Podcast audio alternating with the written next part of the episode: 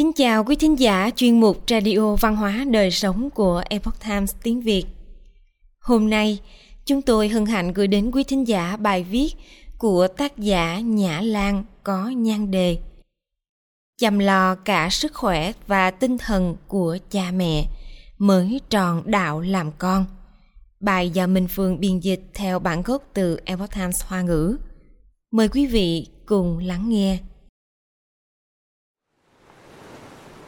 Trong xã hội hiện đại xô bồ bận rộn, tác giả Nhã Lan sẽ cùng bạn đọc khám phá về con đường tìm đến sự bình yên trong tâm hồn thông qua văn hóa truyền thống. Trong bài viết hôm nay, chúng ta hãy cùng tìm hiểu về một khía cạnh khác về sự hài hòa giữa thân và tâm. Nói về hiếu thuận với cha mẹ, không phải cứ răm rắp vâng lời, nghe theo cha mẹ sai bảo mới là hiếu thảo. Vậy đâu mới thực sự là thương yêu, kính trọng cha mẹ mình? Hôm nay, chúng ta sẽ cùng nhau thảo luận về phần nuôi dưỡng cả tâm lẫn thân trong đạo làm con. Trong chúng ta có khá nhiều người băn khoăn, không biết phải chăm sóc cha mẹ làm sao cho tốt. Chẳng lẽ chỉ cần lo cho cha mẹ ăn ngon, mặc ấm là đã đủ rồi sao? Chúng ta hãy cùng đọc lại câu chuyện của Tăng Tử. Tăng Tử là một người con vô cùng hiếu thuận. Khi ông phụng dưỡng cha mình là Tăng Tích, bữa nào cũng có đầy đủ rượu thịt. Khi cha dùng bữa xong, Tăng Tử sẽ hỏi cha rằng số thức ăn còn lại dành cho ai vì ông biết cha luôn quan tâm đến con cháu trong gia tộc và cả những người hàng xóm nghèo khó.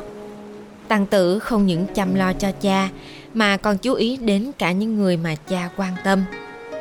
Khi cha hỏi ông thức ăn còn dư giả không, ông đều trả lời là có. Vì ông hy vọng cha không phải phiền muộn và có thể an tâm ăn uống nhiều hơn. Con trai của tăng tử là tăng nguyên, mặc dù cũng mang rượu thịt để phụng dưỡng cha, nhưng ông không bao giờ hỏi rằng thức ăn còn lại sẽ cho ai. Khi cha hỏi liệu còn thức ăn không, anh đều đáp rằng đã dùng hết rồi. Nếu muốn ăn thêm thì phải nấu tiếp. Thế là tăng tử cũng ngại ngùng không muốn ăn thêm. Từ câu chuyện này chúng ta có thể thấy trong gia đình ba thế hệ này tăng nguyên chỉ đáp ứng đủ ba bữa cho cha còn tăng tử không chỉ chăm lo cho sức khỏe của cha mà còn chăm chút cả tinh thần cho cha ông quan tâm cha mình từng chút một với tấm lòng vô cùng chân thành. Do đó trong luận ngữ mới nói rằng Kim chi hiếu giả, thị vi năng dưỡng, chỉ ư khuyển mã, dài năng hữu dưỡng, bất kính, hà dĩ biệt hồ. Ý tứ là cái gọi là hiếu thảo ngày nay chỉ là lo cái ăn, cái mặc đầy đủ cho cha mẹ là xong. Tuy nhiên, ngay cả các vật nuôi như chó và ngựa ngoài kia – đều có thể được cho ăn uống no nê. Vậy nếu trong lòng mỗi người không giữ tâm hiếu kính cha mẹ, thì phụng dưỡng cha mẹ với chăn nuôi chó ngựa có gì sai biệt đâu. Thực ra có những lúc tâm tình thoải mái còn quan trọng hơn nhiều so với để cho cha mẹ ăn no mặc ấm. Rất nhiều người cho rằng phụng dưỡng cha mẹ chính là chăm sóc tốt cho sức khỏe để cha mẹ được khỏe mạnh nên mua rất nhiều thực phẩm dinh dưỡng. Nhiều khi cha mẹ không muốn sử dụng thì lại ép phải dùng. Ví như có người nghe nói sữa bò tươi rất tốt cho sức khỏe nên sáng nào cũng mang sữa bò cho cha mẹ uống. Cha mẹ nói rằng không muốn uống sữa thì cô liền ngăn cản. Không được, người ta bảo cần phải uống sữa dinh dưỡng mới tốt cho hệ xương. Mẹ cô nghe thế mới bảo Con à, mẹ cứ uống là bị tiêu chảy. Cô con gái vẫn khăng khăng nói, nhưng vẫn phải uống, con đã đặt sữa cho mẹ một tháng rồi. Nếu đặt mình vào vị trí của cha mẹ lúc bấy giờ, chúng ta sẽ cảm thấy thế nào? Uống thứ sản phẩm dinh dưỡng ấy có thực sự bồi bổ sức khỏe không? Một ví dụ khác, có một ông lão tuổi tác đã cao, vì đã già yếu nên không thể làm công việc chân tay gì nhưng ông lại thuộc tiếp người không quen nhàn rỗi và luôn muốn làm chút chuyện gì đó nên nhiều lần đưa ra ý tưởng như mở một cửa hàng nho nhỏ hoặc buôn bán chút gì đó, vân vân. Nhưng tất cả đều bị người nhà từ chối. Người nhà nói ông cứ an dưỡng tuổi già, gia đình không thiếu thốn đến mức để ông tuổi cao sức yếu vẫn phải đi làm kiếm tiền.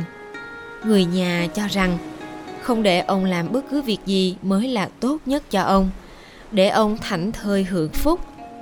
Nhưng bất ngờ là cuối cùng ông lão đã nhảy lầu tự tử. Có thể bởi vì đối với kiểu người không quen sống nhàn rỗi, nếu để họ ngồi yên một chỗ thì chính là sự dày vò lớn nhất.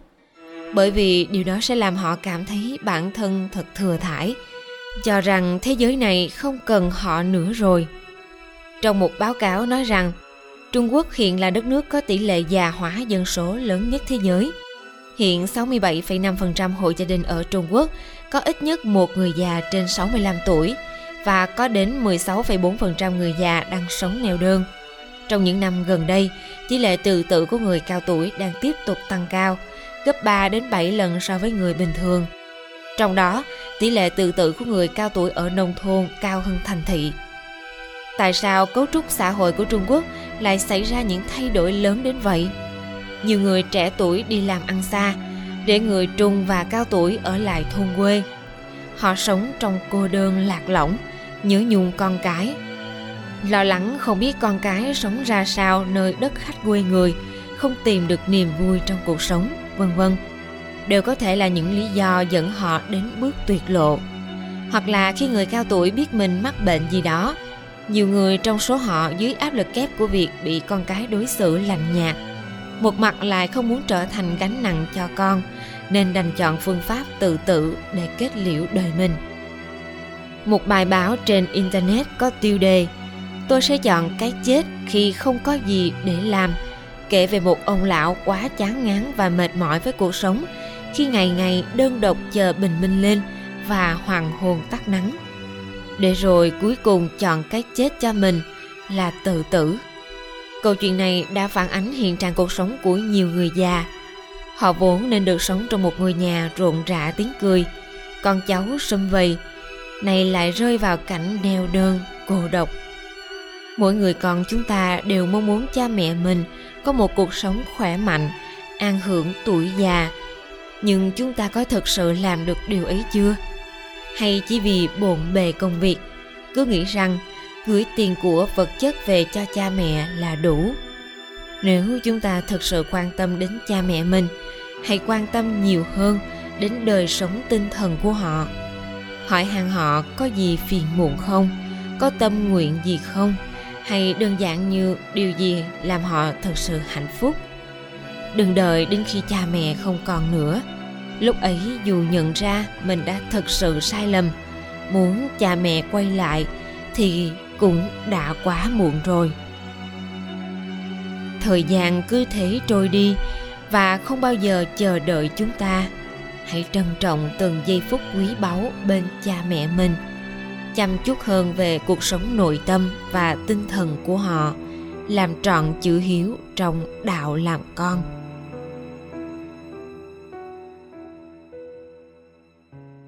Quý thính giả thân mến, chuyên mục radio văn hóa đời sống của epoch times tiếng việt đến đây là hết để đọc các bài viết khác của chúng tôi, quý vị có thể truy cập vào trang web epochtimesviet com cảm ơn quý vị đã lắng nghe, quan tâm và đăng ký kênh. Chào tạm biệt và hẹn gặp lại quý vị trong chương trình lần sau. Kính chúc mọi điều bình an và tốt lành đến quý vị cùng người thân.